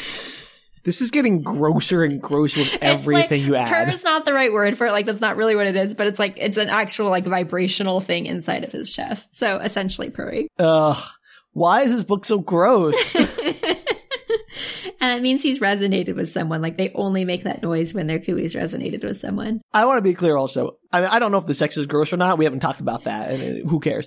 But like everything around it just feels kind of like weirdly saccharine and gross. Uh, well, apparently, uh, millions of people disagree with you since the book's very popular, Sam. I didn't say gross things weren't popular, Danielle. I mean, look at the internet. That's very clearly the case. super true. So Raahosh kind of takes this all in stride. He congratulates him on finding his mate, and he's clearly super jealous about the whole thing. Because she's a hottie, because apparently everything loves these humans. I don't think anybody cares whether or not these humans are actually attractive. Wild. and vice versa. He tells them that there are five others, and at no point does she ever point out that there are six others with them, even though now she can speak his Oh. Ah, language. this is a great time to explain everything. Wild. So Raahosh asks if the humans can resonate, and he explains that they have no khui, hence their non-glowing eyes. But he resonated to one, so perhaps the others might get lucky too. And Georgie's like, uh, no, no, no, no, no, no. This is not a matchmaking convention. No one has to mate unless they agree to mate. Like that's the only time there will be mating. And but they're all going to agree to mate, obviously. Well, yeah, stories, twenty-two stories, Sam. Ugh. But Vektal promises that that will be like the decree because he's the tribe leader. Like he'll make that happen. How convenient. Yes. Well, He's a very know- young tribe leader. Either that or he's very old and this is very uncomfortable. Uh, no, I think he's just kind of normal aged, like not inappropriate aged. But like, don't those species live hundreds of years? So maybe he's like 85 or whatever. I don't. Hmm, the book does get into a bunch of like ages of people, and I don't remember his age to be honest. Okay. So Raahosh, Raahosh, Ra, I don't know. Is confused. Raahosh! Because, Raahosh is confused because resonance is like the be all end all. So This like is a the, very one track mind culture. this particular dude and, and like I, he gets it. I think he's in the next book. He's very one track mind. And Georgie points out that humans don't resonate, so really the rules don't apply to them. And even if they end up doing so, they still get a choice. Doesn't matter. That's their culture. The cavern where they live is spacious, um, and they have like a heated spring in the center of it. So when she goes inside, she's like, "Ooh, this is such a nice little cavern." Well, that's why they need the alien element to make them have to get the Khui. Yeah, and everybody has a nice little caves, you know, kind of span off the cavern where they can have their own homes. So they walk in and everybody stops what they're doing, all surprised by this alien creature, which makes sense. There are no other alien creatures Yeah. on this planet as far as we know. Finally. And Vektal gives this impassioned speech about how it doesn't matter what she looks like and he loves her and thinks she's beautiful and he resonated with her, so everybody needs to suck it up and deal with the fact that there are some humans now. sure. I don't, I'm not gonna, I've already said my piece about this. Let's move on. So everybody's really excited by this story and seems welcoming enough, obviously, you know, staring at her, kind of like, what are you? And he takes her to the healer to check out her wrist and her other bruises and everything. The healer is a very nice woman who really can't do much for her because her healing is tied into the khui. So apparently she has a magic one. I don't know why. And Huh? her khui can call on other khuis to encourage them to work stronger and heal faster. So she like heals them from the inside out. So she's basically healing them with the power of motivation. Yeah, like with her gooey, like her gooey vibe, like doesn't resonate, but it like I don't know, hey, like you can do it. I believe in you. Heal those wounds. Like, yeah. this is, alright, whatever. But it's kind of like it's like they always describe like the glow or whatever, the sensation, and like it makes them heal faster is what it does. Great. Yeah, I don't know, Sam. She's just really optimistic, I guess. I believe in you, Khui. I'd be great at that job. Well, get yourself a Khui, Danielle, and go find some aliens to bang and have a good time. It could be worse. Georgie asks about the khuis. if she remembers getting one, if it hurts, you know, all the questions one probably should be asking about getting a parasite planted into your body. And she tells her that she doesn't remember it because all the sock children are born without khuis and are vulnerable until they reach four days of age. And then the tribe hunts for the sa-kohtsk, the giant creatures, and transfers a khui to the child. Sure. Alright, that's all gibberish no- nonsense to me. So they have to wait four days so the child's strong enough to accept it. Apparently, I don't know. Day four is the magic day. I, I hate to hear how they figured that one out. So it's rare that one dies in adulthood and has to be replaced that it hasn't happened in her lifetime. And she says you can't feel it in there. It's kind of like an organ. It's not like you know that it's there unless you're resonating and then it makes that weird vibrational purring noise. And They better apparently, hope Georgie's resonates with. yeah, wouldn't that be funny? like, It'd be so funny if she got was like, I'm not into this guy. and apparently this resonance is super strong and always picks the best mate. So there you go. Again, this raises the point, why is his Khui resonating with someone who doesn't have a Khui? And if she gets a Khui, isn't it just so convenient that it does happen to resonate with him, even though he was already resonating with her before she had a Khui? Like, the whole resonance thing doesn't make any sense. I I mean we'll get a little bit more into the Khuis in a little bit. It explains them, sort of. It explains like why it maybe it's resonating for her without a Khui, sort of. Maybe. We'll see. But I also just really want her to get a Khui that does not reciprocate. That never happens. I think if you resonate with someone, they will resonate with you. Like I don't But she doesn't have a Khui yet, so like, she has to pick the right one. Yeah, we'll get I don't think Sam, that does not like when she gets a Khui, it's not like they walk up and go like, you know, like tarot cards where you put your hands out you like pick the one that like vibrates with you or something. They literally just pull the parasite out and like stick it in her. Like I don't think I it matters which one she picks. but my point is like, so I guess I'm not understanding what is the resonance based on what the Khui wants or what the host wants. We'll get there Okay. a little bit. So Vektal gets a group together to go to the ship, and he chooses all unmated hunters, which. You're really stacking the deck there, buddy, and also gross. like part of it, I think, is because that's usually who goes out to like hunt and stuff like that, is because they don't have mates at home Families, to take care yeah. of, right? Which makes sense. But also, it's like partly because he wants them to have the chance to resonate, and I was like, eh. This is so gross. I, I I keep saying that, but like it's icky. kind of, maybe. It's not like necessarily portrayed that way in the story as I being know. particularly icky. The concept, though, is a little icky. That's what I'm more saying. It's Yeah. like I'm not saying it's like oh I, I'm I'm feeling nauseous. Like this whole thing just feels uncomfortable. I think the author knows that because there's a lot of conversation around the women having Consent. consent. And so I think, yeah. And so I think that's like how she tries to balance the fact that the whole concept is much more non consensual in some ways. Okay. All right. I'll trust you on that. And they're all in love, Sam. It doesn't matter. Oh yes, of course, love with the alien barbarians. You just kind of have to suspend disbelief in a lot of this. Look, I have suspended disbelief so high, Danielle, that I don't know how much if it's already like in orbit. so that night, Sam, they are in his cave, the one that he owns, and they have sex there. And after they have sex, Georgie asks why his his purring, his resonance, like turns off because it stops after they do the deed. And he says that it's basically it's satisfied for the time being, but will continue to to make that noise even after the kit arrives, K I T. And she's like, "Kit, like a baby kit." oh, you should have asked him about this earlier, dum dum. He's like, I can't have your baby. I'm an alien. Like, you're an alien. And he's confused, thinking she understood how this all worked. And apparently that's how a Khui chooses. It determines who will bear the best children. So offspring only come through a Khui mating. Like, if they're resonating, that's But she doesn't have a khui. I know, Sam, but will. I think it pregnant. resonates with her because she's like a fertile female who's a good match for him biologically. Yeah, but like I thought the both khui have to reciprocate the the feeling because you never You have would a think so, Sam. You're never going to get figure this out in this book because it does not explain it. Does it ever explain? Is my question. Uh, no. Okay, great. I'm saying it doesn't make any sense. So she's freaking out, asking if he resonated with her because his Khui decided he could make her pregnant. Like it's like a good pregnancy match. And he's like, yeah, it only responds to matching fertile females. And she's obviously upset by this news, but she's not entirely sure what to do about it at this point. Like if she's pregnant, she's pregnant. There's not really much she can do about it. I I mean, was she even like? I hate to bring this up, but like, where was she in her menstrual cycle? Like, this is all questions she could figure out. Oh yeah, she just, she has that thought in the book as well. Okay. But apparently, I don't wonder if they have menstrual cycles. That'd be interesting. I don't think it The women, I would assume they do. No, I mean the women, yes, but I'm talking about the Aliens. aliens. Again, this is questions about their compatibility that this book just glosses over. yeah, I don't. I don't remember if they mentioned whether or not the aliens have periods or not. Maybe they do. Like, pregnancy and reproduction is an insanely complicated process, even for humans who are intended to reproduce with each other biologically. Like, I can't imagine how much more complicated it would be with the aliens. well, not that hard apparently. So,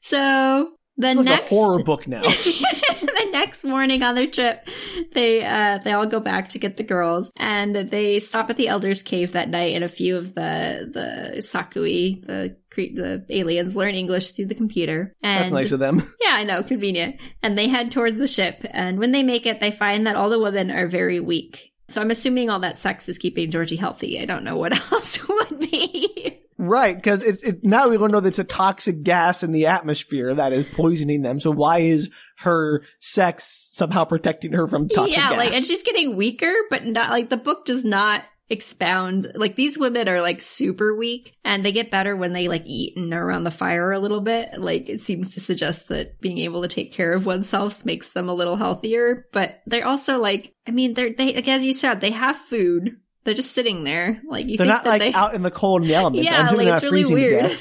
Yeah, they should be like as healthy as Georgie, approximately. Did he not leave them stuff to make a fire? I don't know.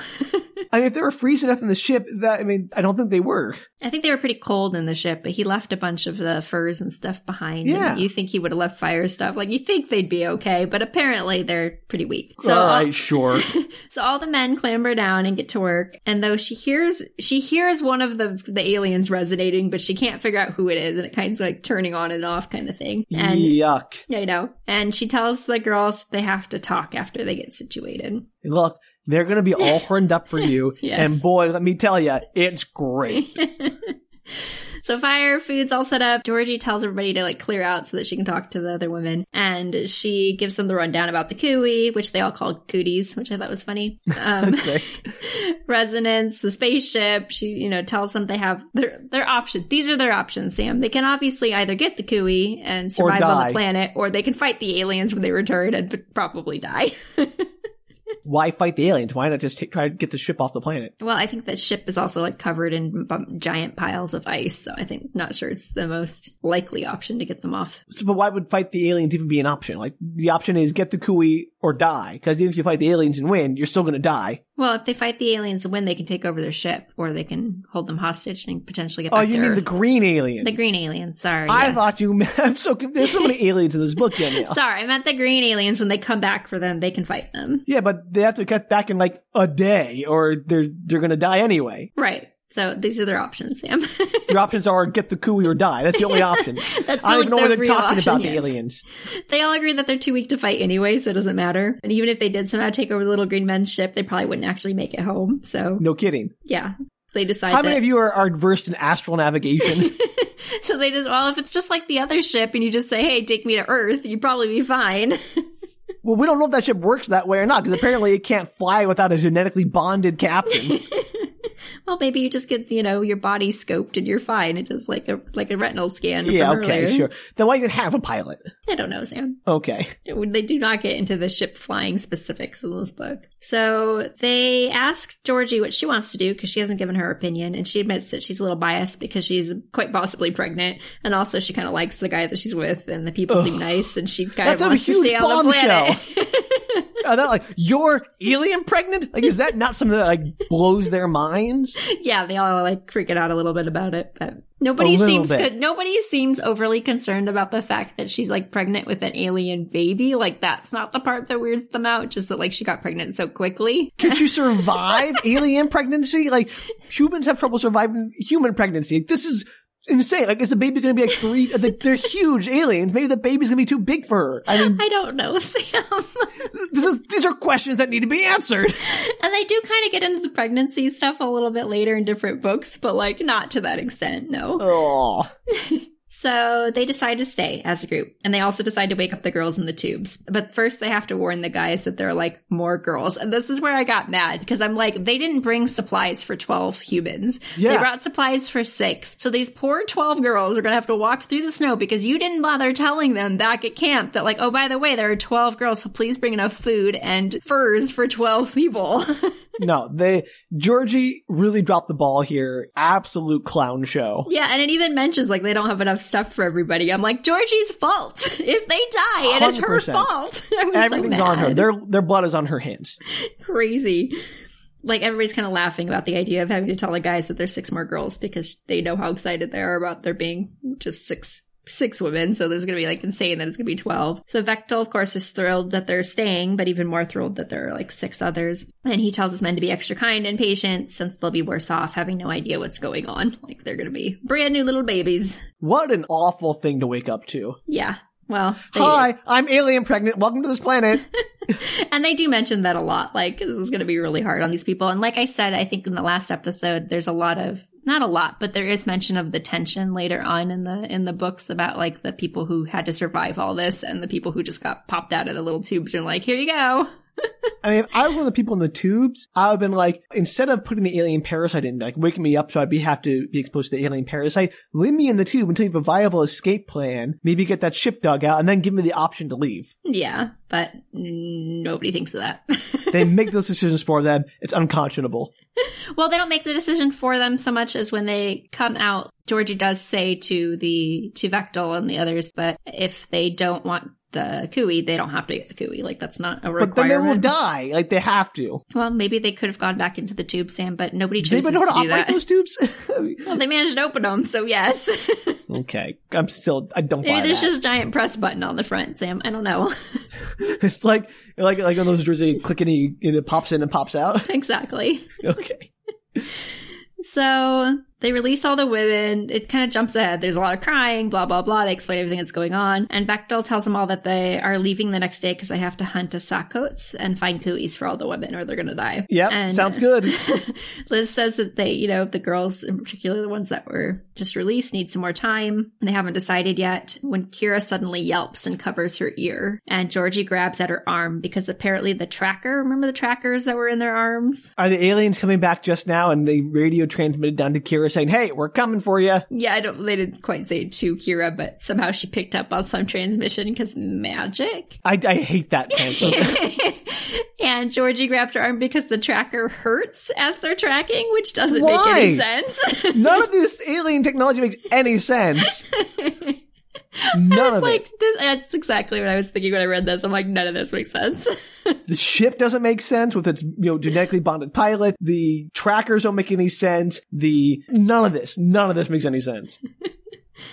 well, regardless, the aliens are on their way back. Oh no! And it's But now they have an army they can use to fight them. yeah, okay. I also had that thought. No, that's not what happens. So Okay, they. Do they even consider that option? Or are they like, No. nah? No, not once. And I mean, to be fair, I feel like the men probably would do that, but I also think the men would die very quickly because they have guns, the aliens, and they have knives. Like- Yeah, but like the other aliens aren't expecting. You can like have the women stay in the ship and then ambush them. Absolutely. But no, none of that happens. And maybe they'd use a tractor beam. Maybe they wouldn't even come down, Sam. Doesn't matter. Well, they dump the cargo pod. They have to retrieve the women in the tubes at least because they don't expect them to be free. Yeah, I don't know, man. So nothing. Uh, doesn't happen.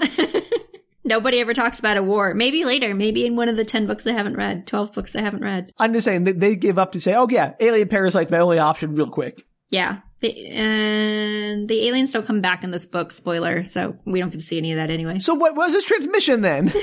Well, they're on their way back, and everybody's like, okay, we gotta go, like, right now. We don't have time to, like, wait this out. so And- it takes them like months or years to get back. no, it takes them. we mean the, takes to go back to the, The aliens, like they, they don't return for the women for like months. no, they return in either the second or the third book. Sure. Oh, oh Like, oh, they're on mean, their way. I guess I'm confused what the timeline of this book is because I assume she would go through her entire pregnancy in this book. Uh, no. It's almost done. Oh. Sam, the book's almost done. oh, this is a very abrupt ending. I, I, I did not expect this to be such a I like. Oh, warned you in the first one that it did not resolve all of the plot lines in the story. you didn't say it didn't resolve any of the major plot line. I thought it, It- resolved the major does. ones, but leave some It dangling does. threads. Okay, there's a She, couple she's of- impregnated. That's a huge plot line. It's like the main plot line now. It's not the main, well, it is now, but it's just like the last 20% of the book that she's possibly pregnant. You don't even know for sure that she's pregnant. I, I, I refute your notion this is standalone when 90% of the introduced plot lines do not get resolved. Okay, but all of the girls, like, okay, we're gonna resolve some of the stuff in just a minute, Sam. Okay, sure, bring it. All right, let's But the aliens coming back, no, that's not resolved. And the stuff that just dropped, like, in the last little bit here, no, is not resolved. That's obviously for future books. You mean all the stuff that dropped, like the whole idea of integrating into an alien culture, finding alien lovers, none of that gets resolved. Uh, no. Yeah, so my point stands that nothing is resolved in this book pretty much. The only thing that's resolved is they decide to stay on the planet, which is not much of a resolution. But it's like, a that resol- is the I feel like start it's- of a story, I feel the like it's the it. resolution of the initial plot line is that these girls are dropped on a planet. What happens to them? You find out in this book. you don't find out in the book. You Well, find you out find what out they what start they to do. Yeah, what they decide they're going to do. They make some kind yeah, of decision yeah, in this book. This whole book is like a prologue. Sort of, but you know, I'm here for your questions, Sam. I can answer what happens in the future. I'm just, I do not buy any of that. This is, I, I, I again, I dispute that this is a, a fairly standalone book if nothing is resolved. Okay, well, it's standalone for Georgie's story though, because she's just a side character in every single other book. Her whole pregnancy, like that whole experience, becoming an, an alien bride, like none of that is. Yeah, because you follow other characters in the future that get pregnant and you more follow their pregnancies and like Georgie at some point gives birth. Like it's not I, I feel like this book does does very little plot. I never said there was a ton of plot in this book, Sam. Dina, how much sex did you skip so far? Because I don't know. have you mentioned like- all these sex scenes, or did you just did you just skip over a few without mentioning that they were I there? skipped a couple, but like the sex scenes are several pages usually, and so like yeah, I've skipped a bunch of the book in terms of like they had sex, Okay, but really it was four I- pages of sex. Because this feels like everything else just feels paper thin. well, I know, but he said this was a heavy duty plot line, Sam. Okay. That's part of the fun of why this book is insane, is because like nothing's explained.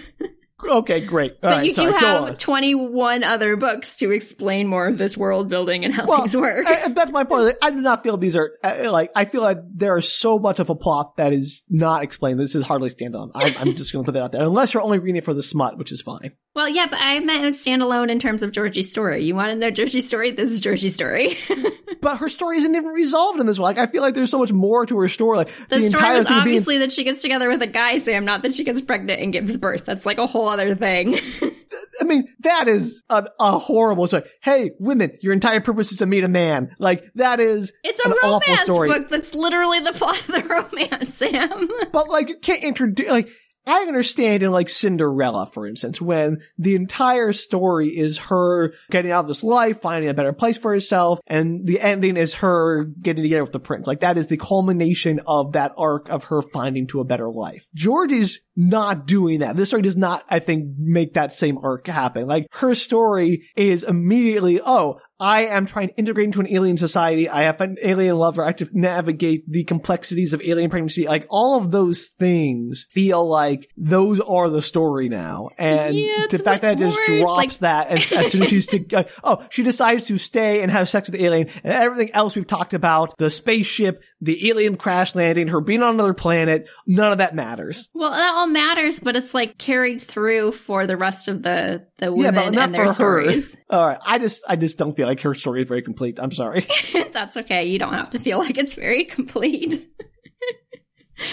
Are you ready? Can I finish? yeah. Okay. Sure. Are you sure? I'm sorry. I just I was I was convinced you had another hour worth of book to talk about. No.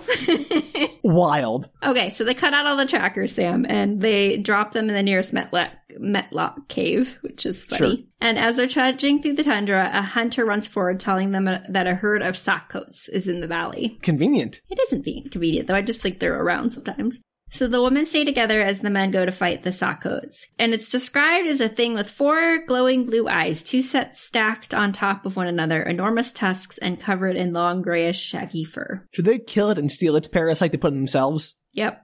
No, that's awful. Isn't that terrible? awful. And sometimes when you get into this, because they when they cut it open, they steal the parasites. There's a bunch of them in there, like dozens, and sometimes they just have one creature that needs one. So they killed one, took like one out of all the dozens to put into one of their aliens. This is like people who like kill shark or like take their fins or cut the tusks of elephants. Like this is awful. Yeah, it's kind of crazy. I have problems with the concept. No, it's not not okay. It's gross and weird. So this is where Liz tells us that she wished she had a bow because she was a champion archer when she was a teenager. And you may remember my tirade in the first episode where Legitimate. like she uh, asks Georgie asks if anybody has any kind of Survival skills survival skills, and Liz says nothing, even though she was a hunter and apparently a bow champion in the past. You know, ab- absolutely irresponsible. So they take down the Sockos, and the woman come forward as Vektal cuts open the belly of the beast. And inside is a shining blue organ, and he cuts that open as well. And the inside are dozens of thin, wriggling gossamer worms, is how they're described. And Georgie, as the leader, must step forward do it, or she knows no one else will. And Vektal cuts open a small slice on her neck and feeds the worm into it, and she passes out again, as she does. That head injury is really messing with her. it's like the fifth time she's passed out in this book. And when she awakens, she actually feels much better, and she's warmer, and she's like, you know, she can feel that she's healing. And, and she she's asks, resonating. and she asks Vektal how it went, and he happily tells her that her eyes are glowing a beautiful shade of blue, and he tells her that all the girls got one, which seems unbelievable, but okay. yeah. I have further questions about how these ba- uh, are they are Vektal's race mammals? Do they have like Yes. birth live young and Yeah. breastfeed? Uh huh. Yep. Yep. Yep. Crazy. Yep. Okay. They're basically humans with horns that are So blue. convenient. Absolutely wild. And Oh, as they kiss, to her surprise, her chest begins to vibrate. She's resonating, Sam. yeah, I- and yeah, of course. How convenient that her saw her khui was conveniently resonating for him before she even had one. But this story is literally just a romance between these two people. I don't know why you're surprised it stops when their romance is like consummated.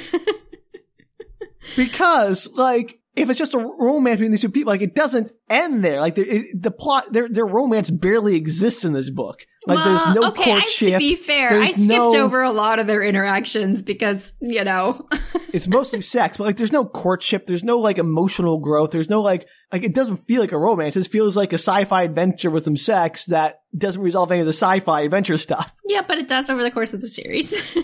I, I don't think it's standalone. I'm, I'm, I'm sticking by that. okay, that's fine. I shouldn't have used the phrase. I apologize. Gave you um, unrealistic expectations. Yeah, I mean, I, I made some assumptions, obviously, but I'm sticking by it. I was saying it's a standalone for Georgie's story because she does not come up as a main character again, at least in the next nine books. I still think that's a, a weird decision, but it's not my decision to make. I thought it was weird too, but here we are. So a couple of the others have resonated as well, but not many, and you don't really get anything about them. And apparently in the hubbub, Raahosh snuck off with Liz, which Vektal is very upset by because it goes against the rules he put forth, and there will be heck to pay when he comes back. So he basically like kidnaps Liz. he is. It's the next story in the book. We'll get. I'm not going to get into it, but yes. Well, I'm going to ask you about it right now.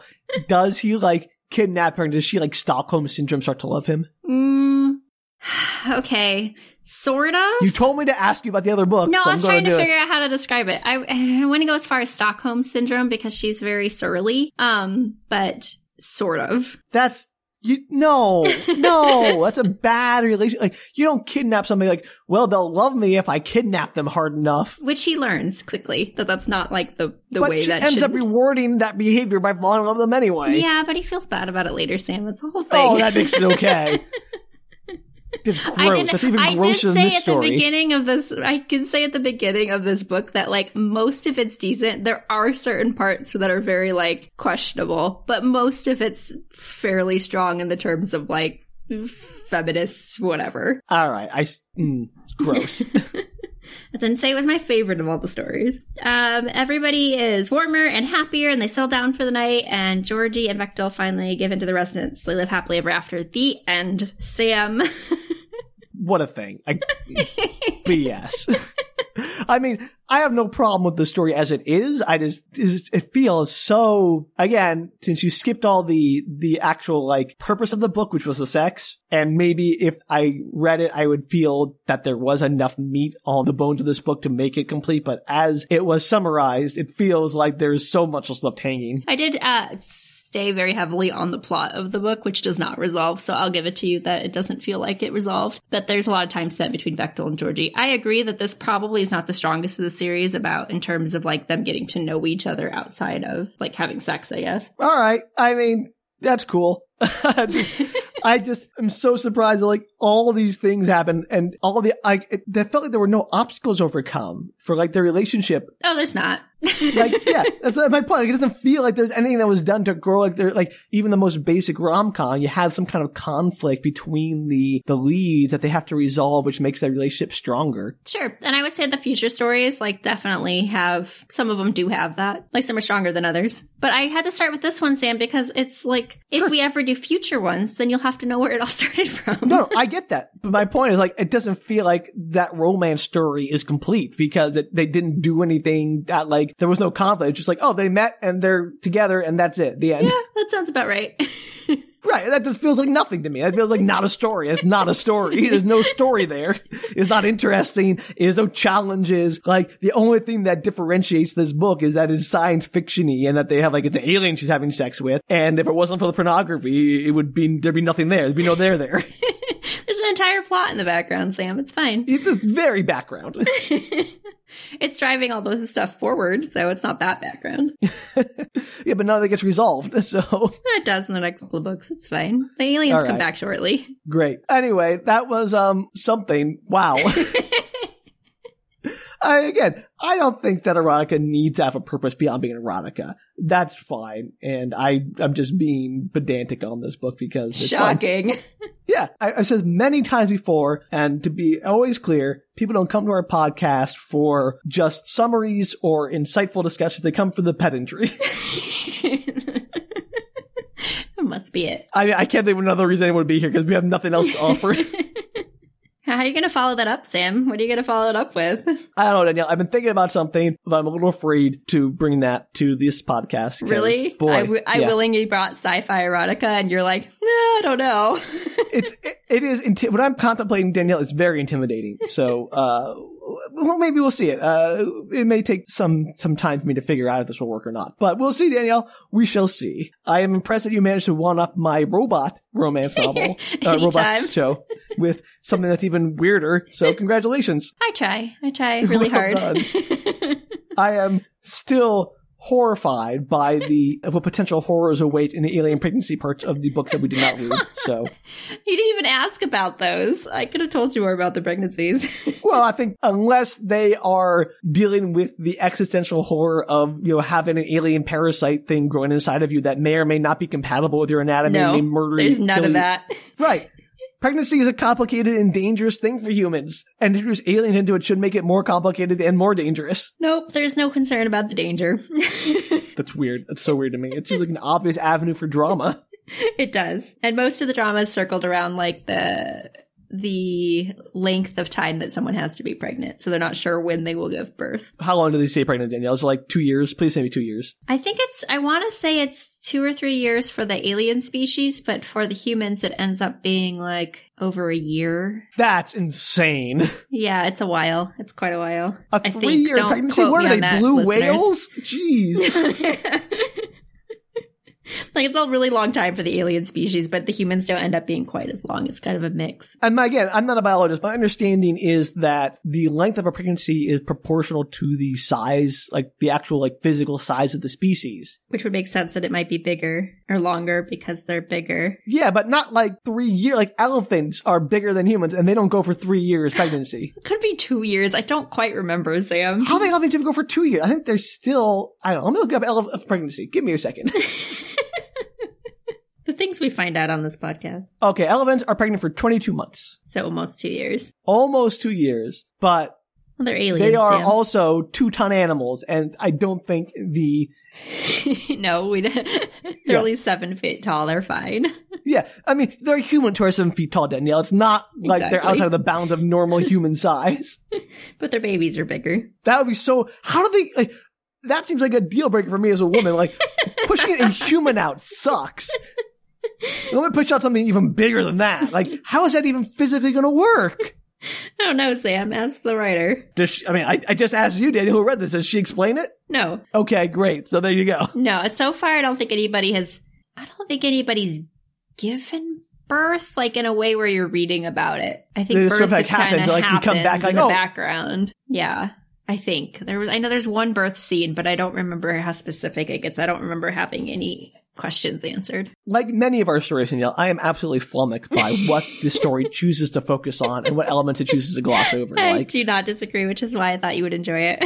It's crazy. It's weird. Well, thank you, Danielle, for introducing me to the world of Ice Planet Barbarians, literally the world of Ice Planet Barbarians, which I'll refuse to call by the name given to it in the book. You're welcome anytime. we might circle back. People out there, if you would immediately accept alien parasite and pregnancy in your life, please let us know. We definitely want to hear from you. I just want to know. fact, please contact Danielle directly on our Twitter and uh, leave me out of it. You can also do Instagram or Facebook, I suppose. and if you want to do that, you can find us on Twitter, Instagram, or Facebook at Book Retorts. you can also email Sam if you'd rather just circumvent me at our email at bookretorts.com. I'll tell you right now, if you do that, I'm just going to forward those to Danielle without looking at them. It's okay because we're still uh, desperately awaiting people to send us stuff from the robots. there is so much horror show that we are waiting to receive from listeners. Uh, I can't even contemplate it right now. But if you, for some reason, feel like you want to support more of this, you can do so at patreon.com slash book retorts. Book retorts. No, that's us. Patreon. There you go. I'm supportive of both. Sam, geez. Oh, I'm sorry. I didn't mean to question your your bona fides. All right. Well, I guess the horrors of alien pregnancy will have to remain abstract for now. But until next time, bye. Take care, everybody.